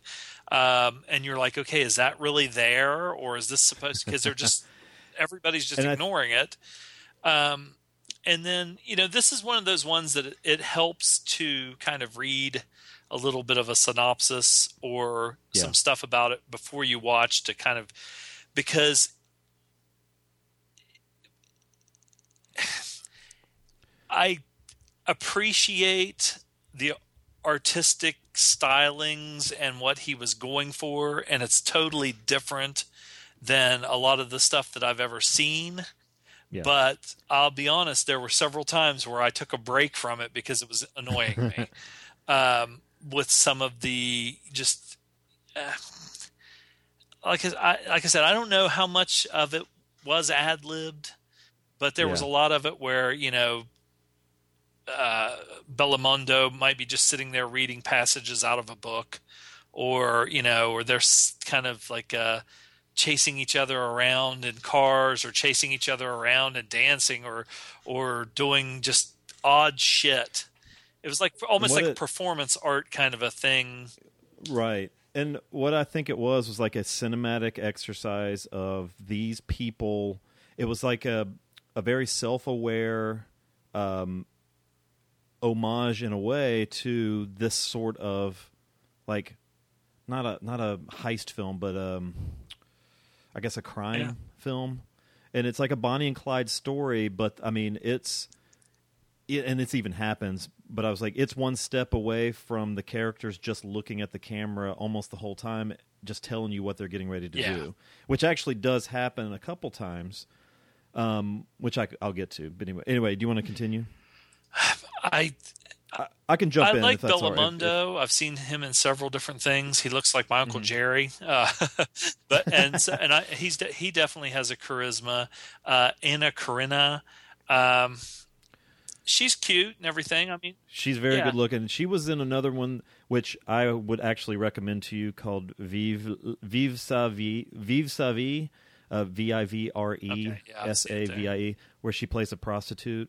Um, Like and it goes through stages of her like going through that. It's another French New Wave, but not as not as uh, as out there. Yeah, as this well, one, I mean, it's definitely. Like Alphaville. I, I or not Alphaville. Uh, Breathless. I really like that, mm-hmm. but um, I watched. So this is like this is like a this movie where Breathless was a comment on like the forties right. gangster movies. This is a comment on Breathless. Right, exactly. Almost. And, yeah. But I, I also watched Alphaville because I'd heard so much about it, and I really didn't like it. Uh, so okay. I haven't seen that one. So it, you just have to know when you're watching um, Godard's movies. Not, I've, and I haven't seen that many of them either. I've only seen a, like maybe two or yeah. three, including this one. But you kind of, I don't know. It's it's. It's more. His movies are more of the experiencing. Yeah. Filmmaking as opposed to experiencing a, a, a narrative, plot. yeah, yeah, and yeah, yeah. and so then when it was just, I I shouldn't, I knew right away what they were doing and what they were going for. Um, it's so different from just a a linear, you know, uh, narrative. Here's the storyline and everything. Uh, that it's it's kind of like going to Um, an avant-garde, um, like I said, uh, uh, uh, like uh, uh, it's hard to wrap your head around. Yeah. Uh, yeah. Even though well, you know what it's going for and everything, it's not something that um, it, it's like it, it's to me. It's more like going to like an art gallery uh, instead of sitting and watching, you know, a story. Yeah, you know, the, the visuals, um, how he uses the camera, the colors, and, and lots of lots of great camera movement throughout. And Godard was kind of known for that, his like tracking, his moving shots, but like panning around an entire room. And there's something really even simple at the end that I was I loved watching was when he was bowling. I don't know why he was bowling yes. exactly, but the way the camera would just it would the camera would roll down the aisle with the bowling ball, and it would show the pins hit, and then it would roll right back as it was being the ball was getting returned, which I thought was pretty was even like, even something as simple as that looked looked really good. I, I don't think that I think this is a movie that uh, it's definitely um, not something that like I could watch with my friends. I think that they would no. just like, you know, pretty much be like, what the fuck is this? Um, I, like I said, just, I, I almost would have liked to have seen these two in a Badlands, like Bonnie and Clyde movie together. That was not so out there. Mm-hmm. Uh, but you know, it is what it is, and that's what he made. And you know, it's not, it's not yeah. horrible or anything. It's just, you have to be, you have to put yourself it's in dense. a different frame of mind. Uh, yeah. And let, and, you know, I, I hate to say, sound pretentious and say, let the art flow over you, but that's what it is, you know? Yeah, it is. And it's, it's a, it's a film more lending more towards being critiqued versus like watched and, and, and enjoyed, not, not enjoyed, but it's not, it's not like, you know, it's not Terminator. Yeah. It's not, you're not going to watch something blow up. You're not watching, you know, you're not watching, you're watching this for the craft of it more than you are the story itself. So, um, and what, what I found interesting with it was the way that it remained literary. It stayed so like, um, It it stayed unrealistic enough where it was almost like you were watching these two people filming a movie about something like this happening, and and I didn't know I didn't understand why, and maybe maybe after talking about it a little bit, it helps me kind of flesh it out. But um, she keeps calling him Pierrot in the movie, even though, and she, he always corrects her yeah. and says, "My name is Ferdinand," right. And then I was like, "Why does she keep doing that?" I didn't know if that was I, that might be a reference that I just don't know, but it could also be, if you want to look at it another way, her character name for him in their little storybook adventure that they're creating, this weird little the story, yeah. you know. And there's a few times where the same kind of thing. Um, there was another like where they would be saying, like narrating what is getting ready to happen, but their stories are overlapping. So he'll say a line and then she'll say the next line that doesn't quite join right. up. And as I'm looking at, I was trying to kind of work that one out in my head too. And there was another one. Let me find the note that I did for it. Um, she, okay. She, she breaks the fourth wall a couple times when he basically, he needs comfort. Ferdinand or Piero asks her, he's like, "You're never going to leave, are you?" And she says, "Of course not." And she says it twice, and both times she says it, she looks straight into the mm-hmm. camera. And it's almost like it was like takes of the same yeah. film, because she says it, you know, and it was like it, it, it was it, it, it flowed because they didn't stop. There was no like cut, but she looks away and then she looks back and says the exact same line just a little bit differently. And it was almost maybe I was I don't know if I'm right or not, but it felt like that was like two takes of the same yeah. line. Well, it kind of like, I, I like that um, they kind of fell in together and they were really into each other, but then they kind of started getting tired of each other's shit. yeah. Like, you yeah. know, he just wanted to sit around and, and read. And he, he wanted to, he wanted to, and he, he, he kind of starts the movie in the way that he wants to live his life, yeah. because it starts off and he's reading this like guide to a certain painter, but he's reading it to his daughter, his little girl, while he's sitting he's sitting in the tub and smoking and reading about like this author or this uh, this painter's um, style, which would make no sense to like a little six-year-old or whatever. But I liked I liked that he was the one soaking in the tub while she was sitting on the floor listening to him, not the other way around. But um, but you know, he he sends his maid to the movies because he thinks it's good for her education. He says he, he keeps saying we're you know we're surrounded by too many squares, and you know he just wants to live this artistic life. And she, on the other hand, um, she's a free spirit. Anna, yeah, Marianne, played by Anna Karina. Now Anna Karina was uh, married to Godard before this movie, mm-hmm. and they were separated when they made this movie. So I'm wondering how much of the like freestyle feel you feel yeah. where she becomes like kind of like Uh, Uh, she probably got as tired of his shit as she did, yeah. Jean, and he probably hid all the scissors in the house because he cheated. She cheated on him on a movie set, and then did this movie with him. Well, you know how they are. Yeah. So, but they go to this party. Um, which, so Anna Karina is Marianne is the babysitter for for um, Ferdinand's family. And they're going to a party, she, so she's babysitting. When he goes to the party, I really like the way that was done, where uh, there he keeps walking room to room, and there's these people talking about these like very forced, horrible things. And every room is like a, a very stark color, like green or blue, and they're very one-dimensional looking. But everybody's like, like somebody's talking about this new car and how great it is, and some woman's talking about deodorant or something, and like he just looks miserable. And then he goes and sits down beside a guy that doesn't speak French, and it's Samuel Fuller. Yeah, and, and playing quote, himself. Playing himself, and he wrote. He he says a quote: "A film is like a battleground. It's love, hate, action, violence, and death. In one word, emotions." And that's kind of what this movie ends up being. Is more. It's like that stuff. When he said that, Belmondo just went.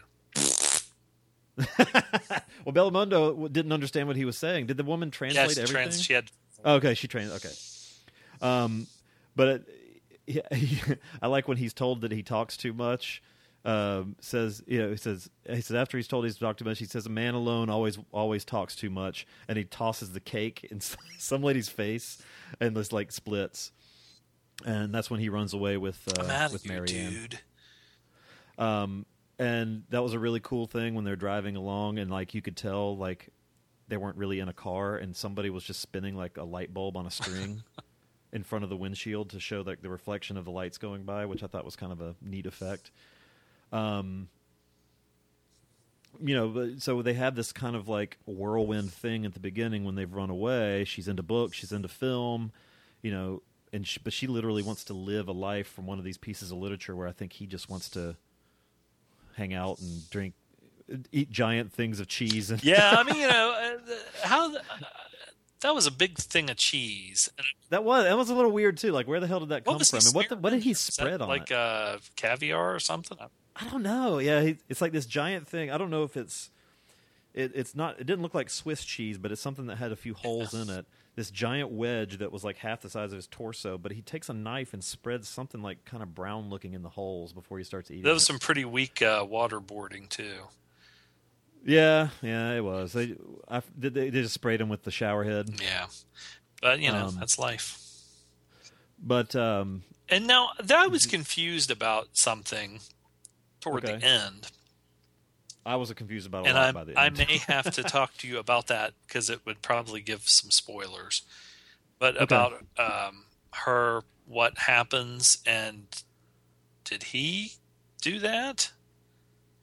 Uh, we'll talk okay, about it. Okay, yeah, because I I, yeah. I don't know. Um, so you know they they they are doing their runaway. Um, I like when they actually leave France. So he goes to her place first, and that's where the thing happens where you said that's just like the murdered guy, but um, just laying in the bed that no, neither of them seem to notice.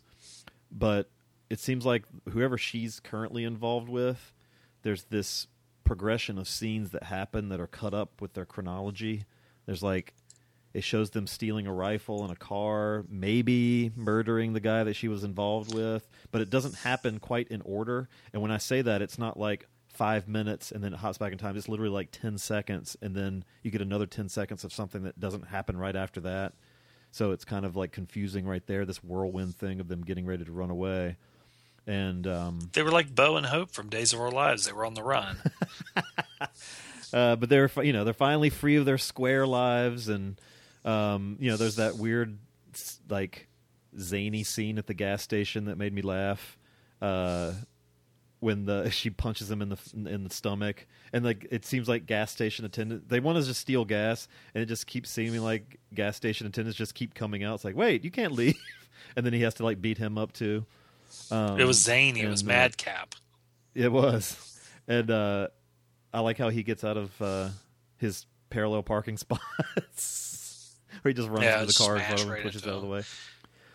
Um, there's a really weird, like almost surreal, like car accident scene where they're staging their own death basically, but it's like this bridge that leads to nowhere just at the middle of a field, and the car hanging from it with somebody that's supposed to be dead in it, and that was really bizarre too. But um But she starts to get bored of him and blah, blah, blah. I'm not going to give away the end of the movie. I don't know if I could give away the end of the movie. But I could tell you exactly what happens, and it might not make too much sense. But, um, you know, he just... Well, the the, he, the grand finale was uh, definitely a fourth of July um, event. I mean... Yeah, yeah. And the, the, the um, that Vietnam play they do was pretty...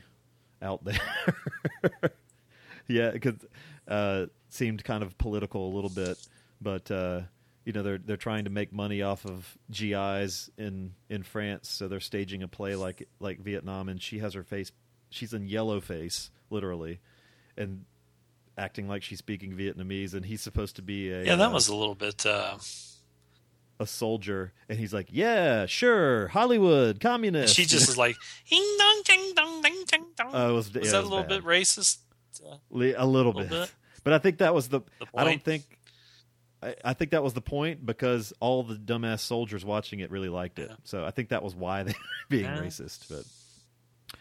But, um, and, but I, I thought of Sammy later on when uh, Marianne catches an entire car with a net. So. Yeah.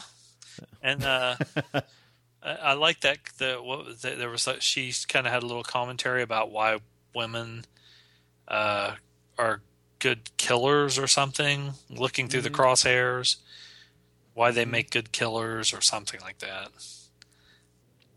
So it's a very, I mean, this is a left field kind of movie. So, if, and what was that? What was that book he kept reading? It looked like a comic book. I have a pic. I, took, I found a picture of it, like La Bande. De de Pied Nicolas, like it looked like a com a weird comic book with these really like grotesque cartoon faces on the front of it. Shit, hell, I don't know. Le Le Le Patente was the name of the book, and he kept reading out of that, and they were like, it was almost like they were, um, trying to like follow along somebody's adventure, some comic book character's adventure in this collection or whatever it was he was reading, but. But do you have anything else to add? Not really. I mean, you know, like I said, it just kind of, I don't know. It, it, it, I wouldn't say it confounded me. It, it was confusing at, at points. It's confusing, in the, it's especially if you're following it for story, and yeah. especially by the end. And I'm going to have to talk to you about it, because I still don't even know. You just exactly kind of have to know the the, the if if all if all you know is is that they're kind of, it's kind of like a Bonnie and Clyde story. That's you can pretty much just go from there, and because yeah. like I said, there were times where I was like, okay, is this stuff actually going on? Because like I said, I don't know if it's important. Like I, I, I don't, I think I don't, I don't know that it matters. Yeah. I think that's the point of it. It's, I think this movie is going to lend itself more if you are familiar with some of his previous work. Yeah. If you kind of know what you're getting into with his style of filmmaking, it's going to help. Um, see what maybe he's going for here. Otherwise, it might be a challenge, depending on what, you know, if you're looking at the poster and thinking, why does this crazy guy have dynamite around yeah, his head or whatever? Or so. Blue paint all over his face. And there's just some odd imagery. I think he was supposed to be sad, I but I think there, he was really being obvious. Oh, so he it. was actually blue. Yeah. Uh, well, I mean, I know. I mean, in the scene, he was sad, but yeah. still, you know. I think that was about that, what that was supposed to be. I thought he was just being a douche. Maybe so. What would you rate this? Ay, jeez. Um, it's a tough one to like. it, yeah, but it's but I don't think it's it's bad for what they're doing. It's good. It's just not something that I really, you know, like. I don't think I. I don't think I. Would you watch this again? Oh, uh, I definitely would. Would you? Um, oh yeah, I want to watch it again. It might be one that if you did watch it again, that you'd get more out of it. I mean, you know, or I think so. But I don't know, dude. Um, I could easily rate it a two, but I could easily rate it like uh, an eight. Point five. So for what it is, it's not my kind of movie, but okay. It, um, so split the difference and give it a five two. Something. Give it a two. Split the no, difference. No, no, no. Between... I, I, it's it's it's, you know, a, a classic, and it's well made. Um, it's just hard to say a movie that I really didn't enjoy that much, but I want to give it a That's higher fair. rating because I know what it you appreciated it, but didn't enjoy it. Right. So I will give it a, a an eight. There you go. Hey, you don't have to. You could like, why don't you just split it down the middle? Just say like a five is an average experience for you. You were intrigued by it, but didn't enjoy uh, it. Yeah, but you a know? five makes it sound like, you know, uh, uh, yeah, just uh, like I said, like let's just give it an give it an eight. It's, yeah, it's, but you you shit on uh, you shit on uh, It's a Wonderful Life, so you're you you're all right shitting on classics. Yeah. Um, I give it an eight point five, eight point two five, eight point five in that ballpark.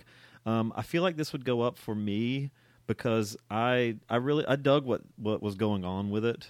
Um, I liked that as I was watching it, I was kind of actually maybe, well, I could be completely off because I, I still didn't really look up exactly what, what he was doing yeah. with it. So if I'm way off, nobody tell me because then I'll feel stupid, but I liked what I gathered from it without having to do a lot of research first. Um, I, I, I appreciated it. I think I, I, I would like to see it again to see what else I could pull from it. So, um, but it was it was very it was a nice looking film, and um, the Blu-ray for Criterion already went out of print, so it's hard to find. Yeah, it's odd. I wonder why. Yeah, they lost the rights oh, to it somehow. Man. Yeah. Um, So hopefully somebody else will pick this up and do another nice print of it at some point. Oh, they should make it. They should just uh, uh, they should redo it with um, like um, Channing Tatum and uh, Mark Wahlberg, Mark Wahlberg and Reese Witherspoon. Yeah. All right, eight point five and a something between two and, and a ten. So yeah, yeah. uh, cool. Well, let's take a break and come back and do that Fred Williamson movie. We'll be right back.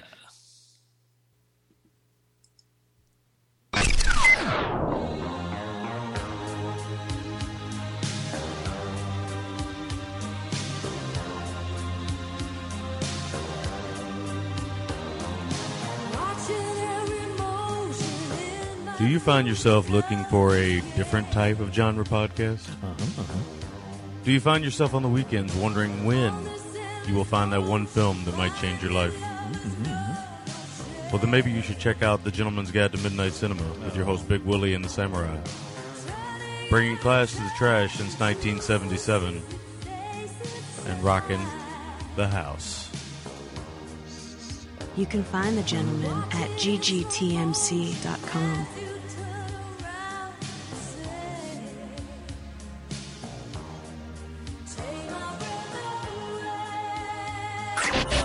Class to the trash.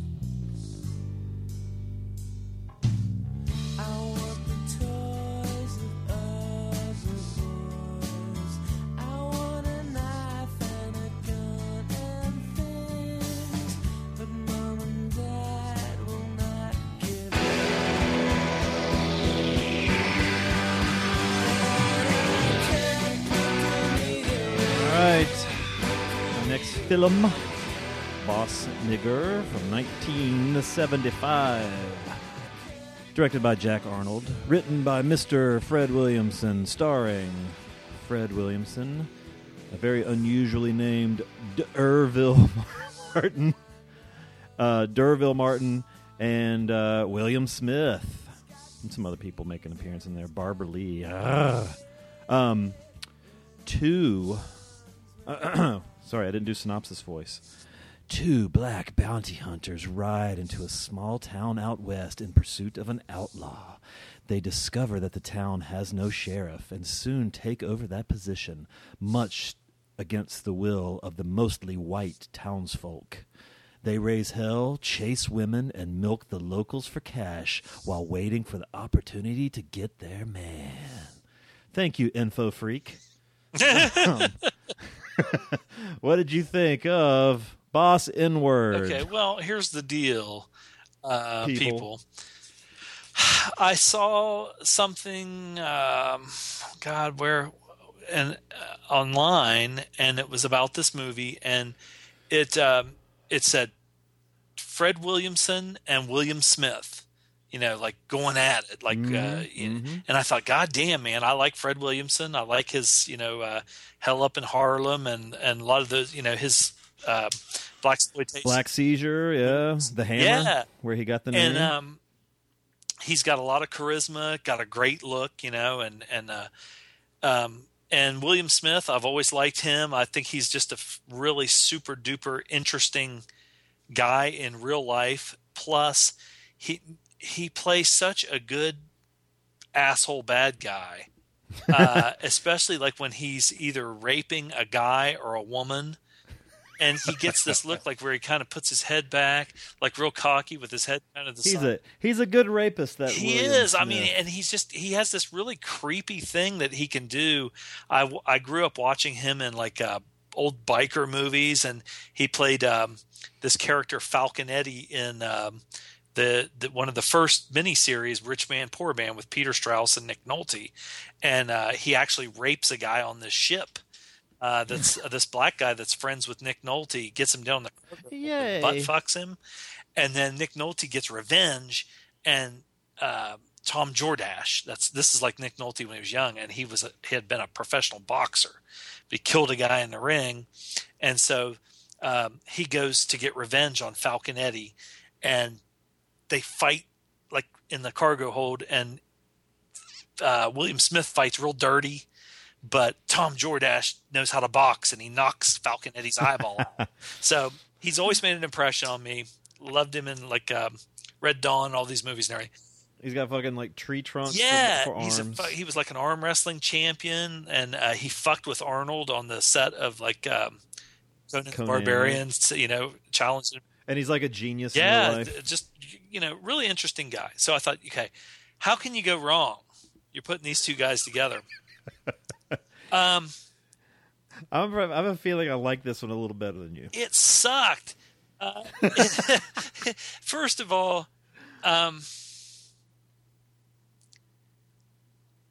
and and I actually like I I uh, read like an interview or something and uh, with uh, William Smith, and he was talking about working with Fred Williamson and said he loved working with him. They had really good chemistry, and they they got along really well and everything. And it just did not live up to what I thought it was going to be. Um, um, let's see. What was his? Well, they just called Fred Williamson boss uh, through the whole movie. His his right. uh, Amos, uh, his sidekick, Derville Martin. Der, Derville Martin. He must yeah. Like, Derville Martin must. He must. They must have been friends. Like that. He's. They must have had like a Burt Reynolds yeah. and. Uh, A kind of relationship because, like, I, I looked. Derville Martin was in Hammer. He was in Black Caesar. He was uh, Caesar. He was in Hell, Hell Up in Harlem. So, but the Hammer has like a really good look. He he he dresses really cool. He's all in black, and um and has, and he's got this like sawed off rifle yeah. thing that was pretty sweet. Like instead of a pistol, he carries this really short. It's not a shotgun. It's not a sawed off like shotgun. It's like a action rifle. rifle with a barrel kind of. Chopped off of it, yeah, and um, which kind of gets him in trouble a couple times because he can't get it out of that giant holster on the foot. But they're bounty hunters, and and they just kind of or, or bounty killers, as they said in uh, old uh, spaghetti westerns, and they go around collecting bounties. And, like, I mean, they must be really fast with their guns and stuff because they come upon like two or three guys, or I mean, like probably three or four guys at this camp at the beginning, and. And, uh, you know, the guys try and draw on them and they pew, pew, pew, pew, pew, shoot them all yeah. and do that shit. So they set up that they're they're good at what they do. And then they end up going to this um, to this town because they're looking for this specific guy. And when they get to the town to to bring in the bodies of the guys they killed to get the money, they said, well, the sheriff, there's no sheriff, uh, blah, blah, blah, blah, blah. And um what's his name? The, the, he's in a R G Armstrong is the mayor of the town. He's been in a bunch of shit. Yeah, he was in Predator. He was in White Lightning with Burt Reynolds. He's he's the guy that played uh, uh, Big Bear that when Gator was uh, helping him load uh, moonshine, and he pulled the knife out and put it. Oh yeah, that was a good goes, scene. How would you like it if I stuck that knife up your ass? And he was in the he was in a movie called Ghetto Blaster that I saw, which is so he plays a pretty good bad. Like you know there there yeah. There's not a lot of. Um, I guess there's a couple of white people in this that aren't racist, total pieces of shit. Yeah, but, yeah well, uh, Barbara, what's her face? Yeah, and she wants to fuck um, the hammer big time. Yeah, she's a school teacher back from Boston, and she's like the only one that doesn't yeah, suck. Yeah, well, that, that doctor that was like friends of Oh, yeah, yeah, pretty yeah, cool. Yeah. But um, most of them are Bar- Barbara Lee, are totally right. racist, and they're just total pieces of shit. But but they can't. The two guys, they they say, what do they they say? Uh, I wrote this down because I wrote down the laugh. Oh, I wonder if the black comes off. Well, they always pay the price, you know, because uh, Hammer yeah, yeah. and uh, uh, Durville are they they make their skills known pretty quickly, so then everybody's afraid of them. And it's it does have some funny moments where, um, like. Uh, Amos will will say hi to somebody walking down the sidewalk, and they won't say hi back. He immediately grabs them and throws them in jail, and th- says, "If you don't pay this fine, you know you have to spend the night in jail or whatever." So they they, they kind of shake down the town, but the town people are such dickheads that you really don't care. Um, yeah, and the it's kind of like almost like a Magnificent Seven with um, where. The bandits use the town, and they come in and they take what they want, but they let the town still survive and thrive. But they just basically come in and, and say, okay, we're getting supplies, and take whatever they want and then leave. And so the one guy that they're after is Jed Clayton, who's the leader of this gang of bandits, uh, outlaw bandits or whatever. And that's William Smith. Well, he's got his definite kind of rapey uh, weirdness going on. Yeah, again. His sleeves cut off on his shirt. He's got like these kind of tight pants, and and he always wears. I've seen him do this. I think in like Omega, or not Omega Man, the Ultimate Warrior with Yul Brynner. He which we reviewed. Yeah, it was kind of like he's playing the same fucking part in that. He always wears his shirt like untucked with a belt around the outside of the shirt. He's got it. Yeah, it's like a tunic yeah. that's cinched. And uh, he, yeah, he, he does that, and it makes his legs look really yeah, skinny. Yeah, it, do, it does. I noticed it. It's like, man, he's kind of got skinny legs. But um, but he, he just has this look. He looks like he's like like he would just be like uh, always look like he kind of had like baby oil or something all over him. Like it's kind of a sleazy kind of a thing. And um, yeah. now you have uh, um, almost like a Thomas Jefferson kind of a thing, even though they hate black people. William Smith and his bunch don't have any problem trying to bang Clara May, who is uh, Carmen Hayward or Carmen Hayworth. Uh, and she she likes the hammer too. The hammer's got the best of both worlds. He's got some, you know, he's got this this uh, Miss Pruitt, who is the um, you know, prim and proper chick, but as soon as she sees the hammer, she decides that she doesn't give a shit and she's going to go for, you know, get get what you... And there's, there was like a couple times like where she, she'd have her hair up and then she'd show back up later with her hair down. And I was like, is that the same person? You know, she's, she's yeah. good looking though. And um, yeah, she was. Um, Clara May... And Derville Martin, he only gets like that, like that one fat woman. Yeah, but he was good to get. Because, you know, if you're hanging around, he's, he's, he, you're going to... He seemed, yeah. He's you. You're, you're not going to get too much if you're hanging you're around the hammer. You're getting second so. string, you know. You're getting Scary Sherry material. Um, but they, second what's string. his name? Uh, uh, the mayor, Mayor Griffin, R G Armstrong. He's kind of yeah. playing. Uh, he goes out and tells Jed, uh, William Smith. He says, you know, we got the. He would he would rather have what they have already. Which is Jed just comes in and takes supplies and shit and fucks the women and takes off. But the hammer and Durville, first of all, they're black, so they hate him. And second of all, they're, they're just, you know, they're, they just take over the town pretty much. And, um, but if, if you were nice and shit, they were nice to you. it wasn't like they were just being dicks to everybody. They were dicks to yeah. the people that were shitheads, which was the majority of the fucking people. Which is everybody was every- except for two people. Um, but this one, it just, I don't know. It, it, it felt like it went on a little bit. It went on a little bit, and it wasn't as, I don't know. I just, I know what Fred Williamson was going for here, because, you know, it's definitely blaxploitation Western. Uh, and, and I mean, they, it, it's like a turning things around where, um, in most Westerns, you know, the, the guy comes into town, but in this one, he's the hero. But everybody, I mean, the, if you took a drink every time they said the N word in this movie, you would have alcohol oh. poisoning probably in the first, what, ten, fifteen No, that's... yeah, it's bad. It's it's bad, and this may be jumping to conclusions. I'm looking at Fred Williamson's writing credits. Mm-hmm.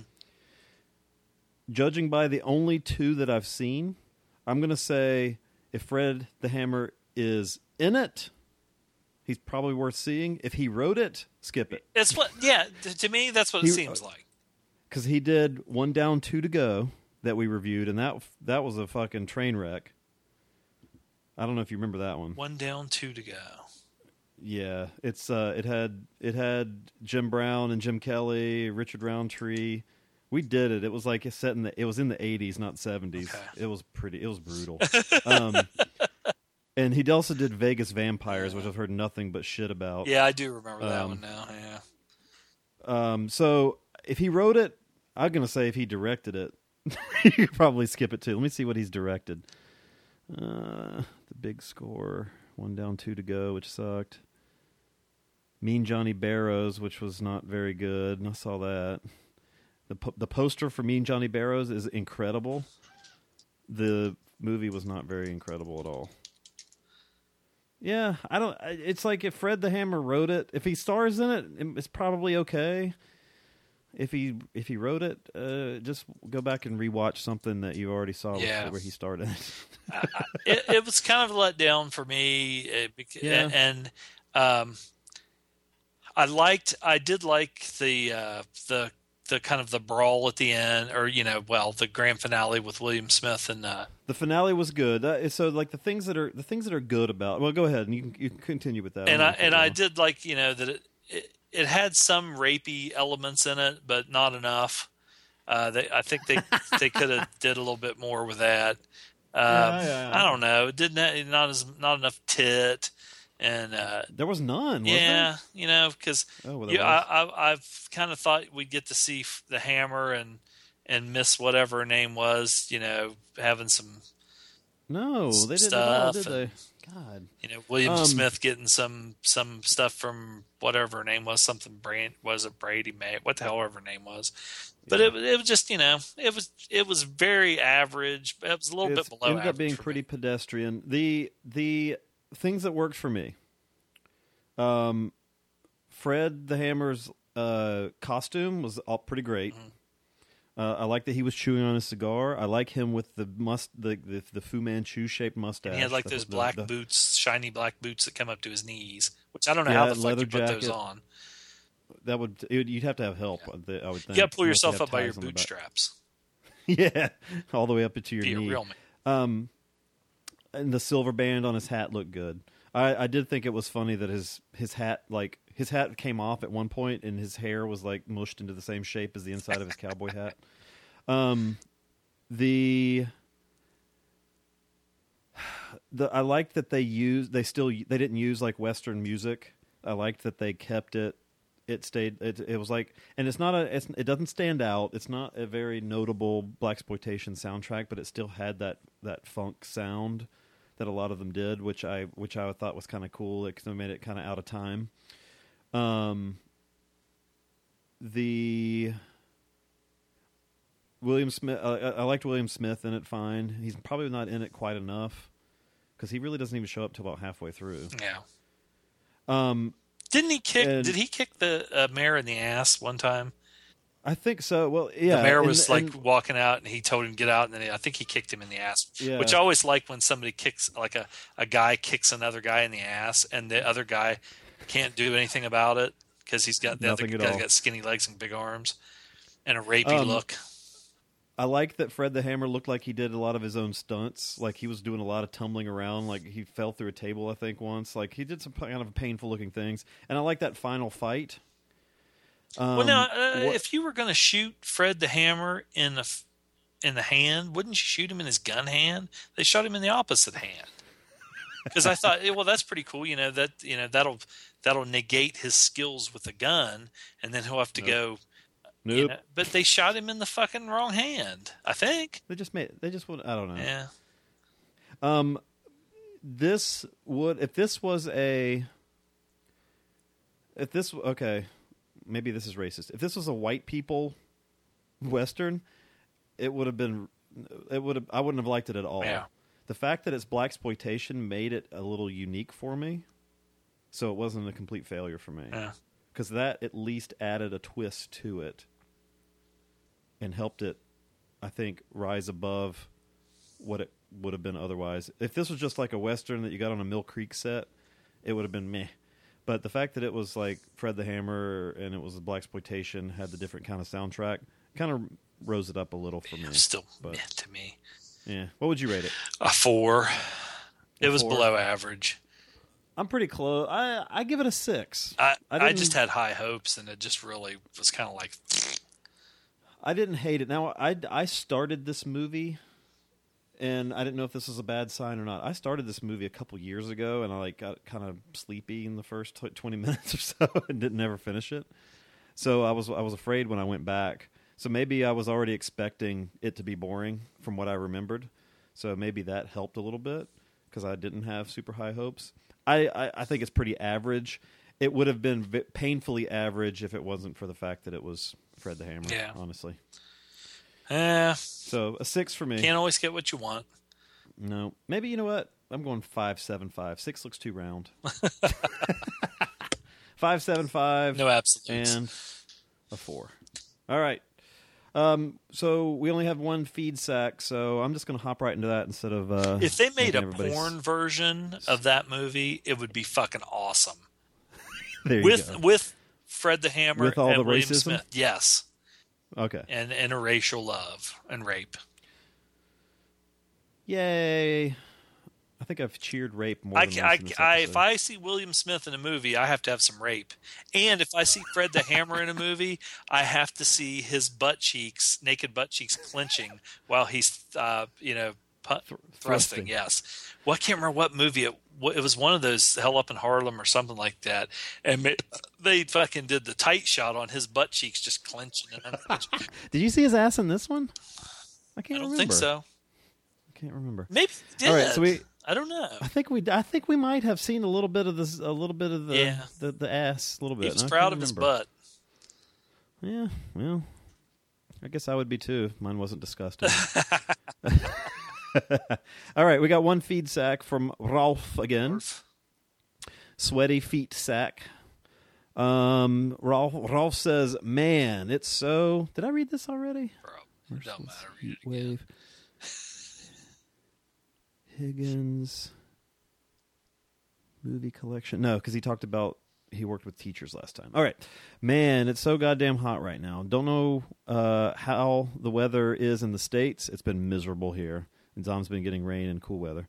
Um, don't know how the weather is in the States, but we've got a merciless heat wave here right now. No end in sight, and I'm literally sweating my ass off. Having to wait again more than a week for my silver and gold fix certainly doesn't help either. Sorry. Sorry. Um, uh, so what do you do? Sitting in front of a fan and wait and wait and wait. I'm sitting in front of a fan right now. Meanwhile, I managed to come up with some decent feedback. As for Bert, I haven't seen that one you covered in the last show, but here's my stand on him. Uh-oh. Uh-oh. Controversy. Controversy. Have seen one. Have seen them all. Uh, what? Obviously, he says, well, if you've seen one Bert movie, oh, you've seen okay. them all. Obviously, you haven't seen any of his eighties movies. Um, because those are pretty terrible. Um... sure, he did have some decent movies when he wasn't wearing his stash, but Burt was never a movie character. He was just Burt. For me, the poor man's Tom Selleck, who should have had Burt's career. No, if he had just gotten that indie movie, Ford would have had to do the Magnum P I show. How weird would that be? Um, and then getting shit from Higgins and grow some breast fur. Thinking about that, I would really love to have seen that Magnum version. Um, I just cannot imagine uh, Harrison Ford with a mustache, though.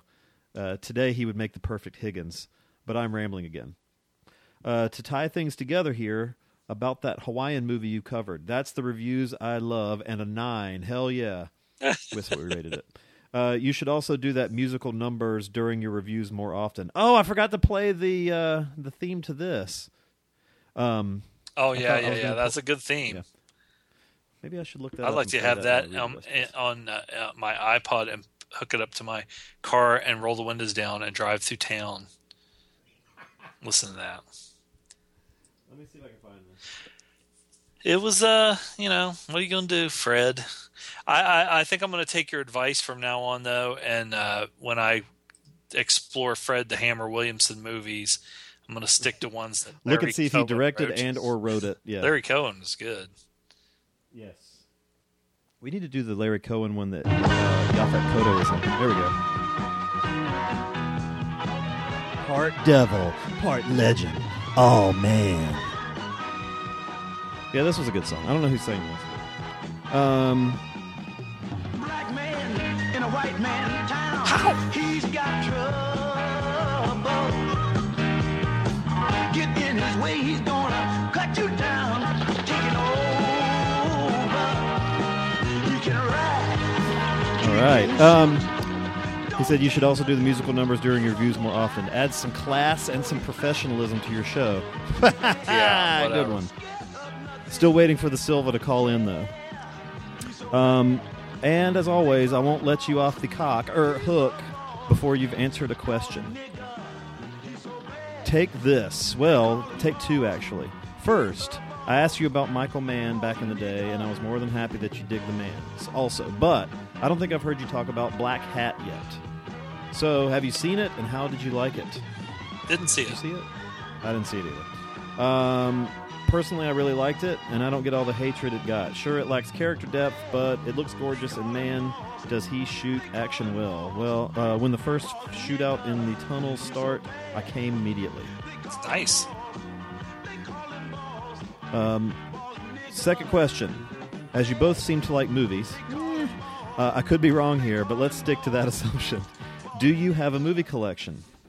To Zom, porn collection does not count. No porn collection. Uh, and how's your opinion about physical media versus digital copies? We were just talking so, about that.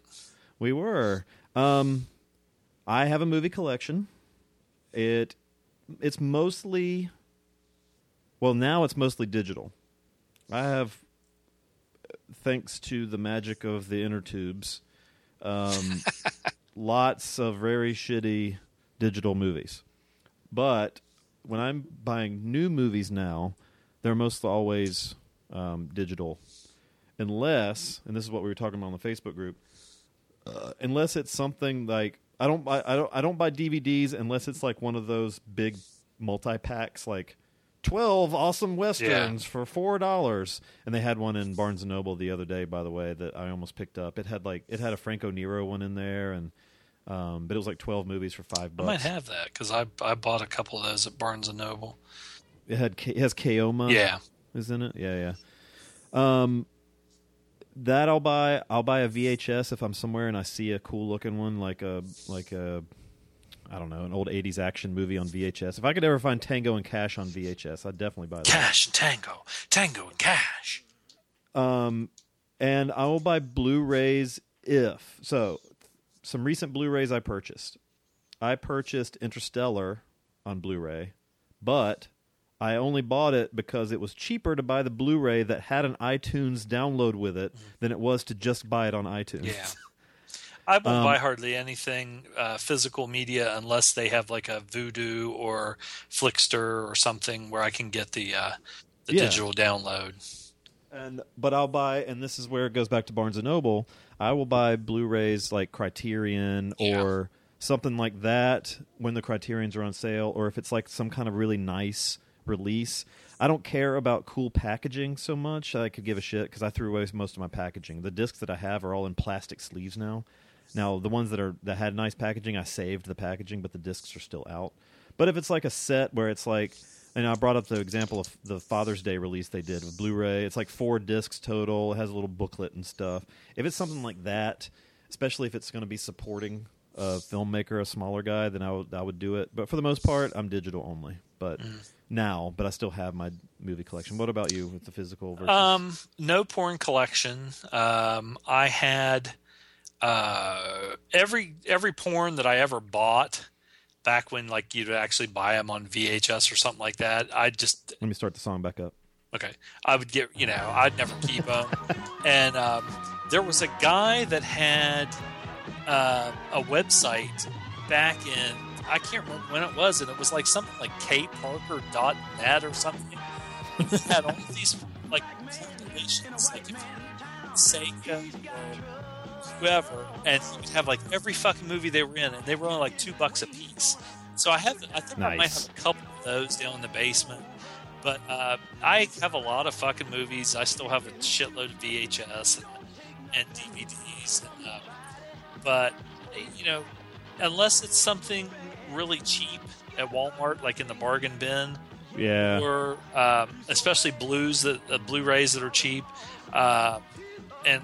I, I usually I haven't been buying that much. I just download them on iTunes or, you know, and yeah, well, they, they, here they, lately they, I've just been renting stuff too, and you know, instead of just you know uh, adding to my collection or watching on YouTube. The only yeah. the only physical media I regularly buy now are vinyl records.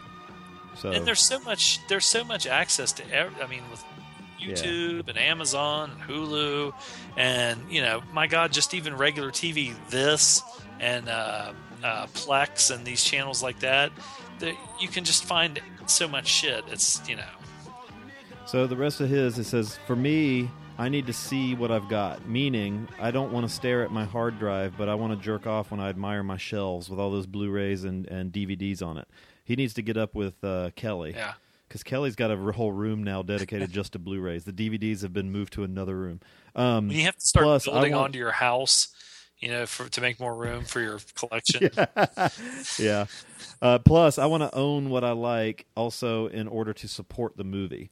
Here in Germany, we also have nothing compared to Netflix, Hulu, et cetera. Uh, the only thing giving me the creeps is the thought about the disc rot, which recently happened to some Criterion titles. Huh. Interestingly enough, Pierrot le Fou was one of the titles that had that. So there are certain releases that with the Blu-rays and Criterion where the disc like turned like copper mm. colored, and they stopped playing. Jeez. And that's that's one of they they would I think they would replace them, but that movie, the one we reviewed today, was a problem because they lost the rights to it. So yeah, how are you gonna replace that? Yeah, yeah exactly. Um, I've been thinking about backing up my collection, but this costs time and time and time and time. Let me tell you about it. It fucking takes forever, and I've been trying for two years, and I've still hardly made a dent. It says, well, now you sh- now you shoot. What are your thoughts here? How big are your collections? How big are your cocks? Do you like to display your movies? Do you like to display your cocks? Or are you happy with just being able to just stream them? Uh, enough said for today. Very sweaty greetings from Germany, which will be turning into a desert if this heat wave don't stop. Fuck, I got to take a shower again. Rolf, oot. P S. I forgot. Fuck that heat. Um, my collection is not gigantic. I don't know if I even said that already. My cock definitely is not gigantic, mm-hmm. and I do not like to display either. I don't. I have like a bookshelf uh, that has movies on it, but I don't display them. There's a great majority of them are in big, giant Tupperware bins down in the basement, and they're in no order. They're just all thrown in there. Uh, so I, I don't even look at them anymore. Uh, it, there's times where when we're doing this show or or something like that, and I know I have the movie, I'll still you'll still rent it. I'll still rent it just because I don't want to take forever going down there and get it. Which which kind of leads me to the to the thing of why do I still have these? You know, they're just taking up a lot of space and shit. You know what sucks too? They don't sell for shit anymore. Nah, none of that stuff. You, like I said, you go to Walmart now and or or some of these places and. And, uh, you know, the physical media is just, it's getting cheaper and cheaper. And yeah. The, um, the way I store mine are in little, are they these cardboard boxes? I have these plastic sleeves that fit a disc, and they, they, I can put them loose in these boxes. Mm. But, um, Alan, uh, one of the, one of our buddies on the show, he just bought these like metal looking boxes that hold loose sleeves like mm-hmm. that, and they hold like a thousand D V Ds. So I'm thinking I can buy. I'm I'm thinking I'm going to try to find one of like a couple of those and just kind of get rid of these long, these little boxes I have yeah. everywhere too. Um, because like literally when I bought Interstellar, uh, I took the code out, I downloaded the iTunes version, I put the Blu-ray in one of my little Blu-ray boxes, and I threw the case away yeah. the same day. Yeah, I mean, it's it's uh, my friend Gary was uh, kind of bitching about like the Star Wars stuff where they'd put something out and then they come out with a remastered, and then they come out with something that had a different yeah. box or something, and and yeah. he's really into Star Wars, so he'd buy them all. But he, but even he said, you know, I'm getting tired of it. It's, it's just like, you know, they're just raping you. It's the same shit, but they're just yeah. putting it in. It's like the comic book thing back in the day when they'd have fifty different covers. The variant covers, yeah. yeah I think they still do that I, shit. I know. I was looking on, um, they're doing the Secret Wars thing as the summer, uh, big summer spectacular in Marvel. And they have some of those uh, variant covers out, and they're like thirty-five bucks a piece. Like, fuck Jesus. That shit. Marvel. Uh, I just uh, comics are another thing. I go digital almost exclusively on comics. I'm too. starting to. Yeah. Yeah. It's it's a lot easier. Um, and I, how about this? It's kind of unrelated. I had some old comics I didn't want to bother selling when I was cleaning out my old place. And um, there's a comic book store literally right across the street from where I was living. Um, I took a big stack of comics in there. They don't even want. And I took an old Castle Grayskull. Yeah. Um, the old He-Man toy. And I walked in and I said to the guy, I was like, I'm not looking to sell these. I just want to donate them so you could sell them. And he looked like he was bothered. Yeah, they don't want them. My friend owned a comic book store, and people would, I'd go and hang out. You know, we just sit there and bullshit. And people would come in all the time and say, hey, I've got these, you know, comics. And they would be wanting to sell them. And he goes, I really don't, you know, don't need them or don't want them. You know, he goes, I can't give you anything yeah. for them. I didn't want anything. I gave them all, like I had every Sin City trade paperback. I since have it digitally, so I didn't need them anymore. Yeah. And I just I, I had those in there. I had some old Darwin Cook like uh, like one off kind of issues. Some of his work on the Spirit that came out a few like ten years ago maybe.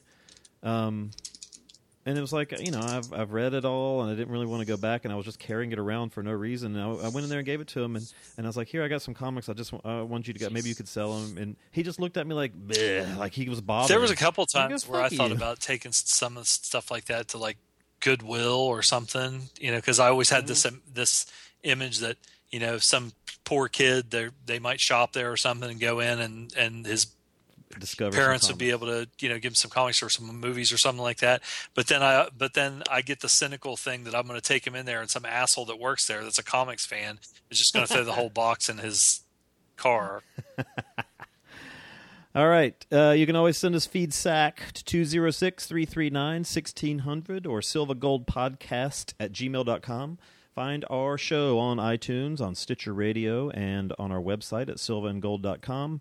And join our Facebook groups, groups, our main one being facebook.com slash groups slash Silva and Gold. We haven't had any new members in a while. Uh, well, I, Gold when people going. try and be new members, I, I I don't want trolls getting in there, so I oh yeah, we have a lot of that. We, get, we do get some of those where it's. I'll like, tell you what, the comic book group does. I mean, I don't know about trolls, but every there's always people trying to get in there now. Yeah, and the the wrestling group is still not getting a ton of new members, but it's pretty active. So if you like if like pro wrestling, Wrestling and Gold is what that's called, and we always do like live uh, comments on pay per view. So yeah. we got up to, we, on WrestleMania this year. We got over a thousand posts on our WrestleMania. Yeah, dig it, dig it. Um, so that's about all we got for this week. Uh, we will, as usual, as per our usual now, announce what we're going to be covering on the Facebook group very soon for next time. Uh, Zom, do you have anything else? I got nothing. I got nothing either. I'm going to go listen to some records. Yeah. Uh, until next time, this is a loaf. Oot. Awesome. Oot. Bye-bye.